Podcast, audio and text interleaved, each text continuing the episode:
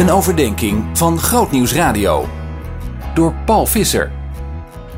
We gaan lezen uit het boek Prediker, zoals gezegd. Ik lees nu hoofdstuk één, de versen een en twee. Hier volgen de woorden van Prediker, zoon van David en koning in Jeruzalem. Lucht en leegte, zegt Prediker, lucht en leegte. Alles is leegte.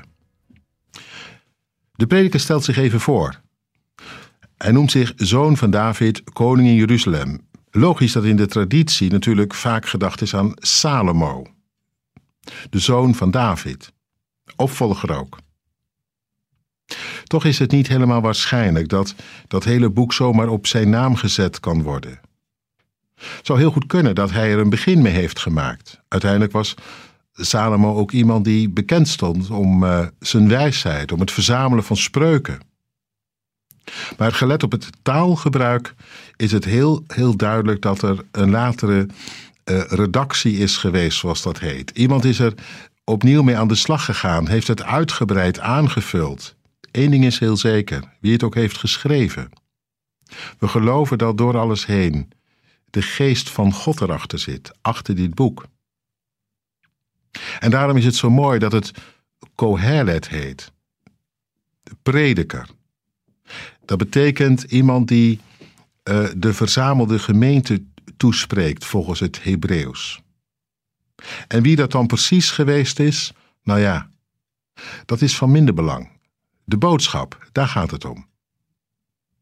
In ieder geval, die prediker is overtuigd dat hij in Gods naam iets te zeggen heeft. Iets wat ertoe doet. Nee, het is niet gelijk een heel vroom verhaal. Maar wel een hartstochtelijk betoog. Waarin hij zijn gehoor één ding duidelijk wil maken. Het leven zoals het zich aandient is bij lange na niet zo zeker als je zou wensen. Hij valt met de deur in huis, zet in één one-liner gelijk onomwonden uh, neer waar hij van overtuigd is. Lucht en leegte, lucht en leegte, alles is leegte. Hevel staat er in het Hebreeuws. Dat betekent zoiets als ademtocht, zucht. Dat is het. Alles, zegt hij. Nou, zo voelt het niet altijd, hoewel bij momenten kan de waarheid ervan wel even tot je doordringen. Bijvoorbeeld nu, na de vakantie. Je zag er naar uit. Je hebt ervan genoten.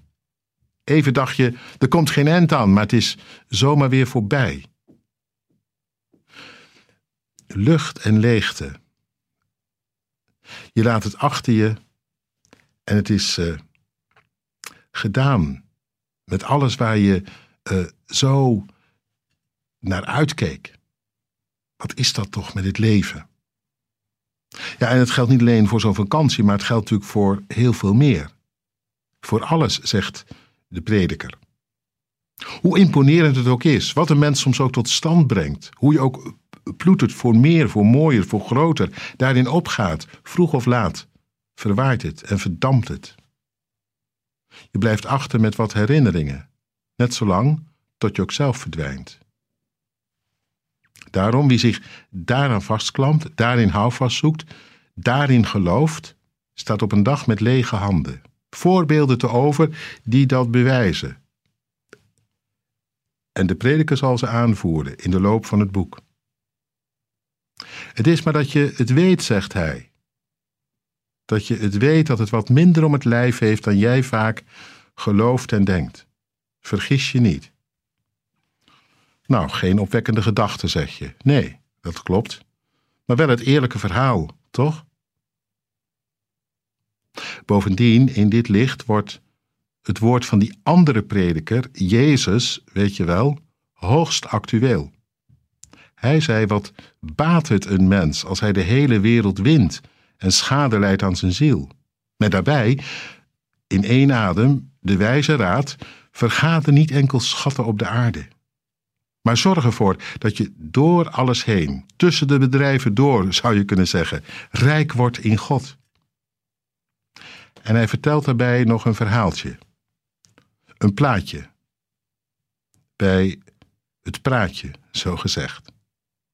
Van die boer, die ondernemer, die dacht dat zijn kostje was gekocht en toen onverwacht in de nacht, midden in zijn zoete slaap, de laatste adem uitblies. Dat is toch uit het leven gegrepen? Of niet? Zien in nog een podcast?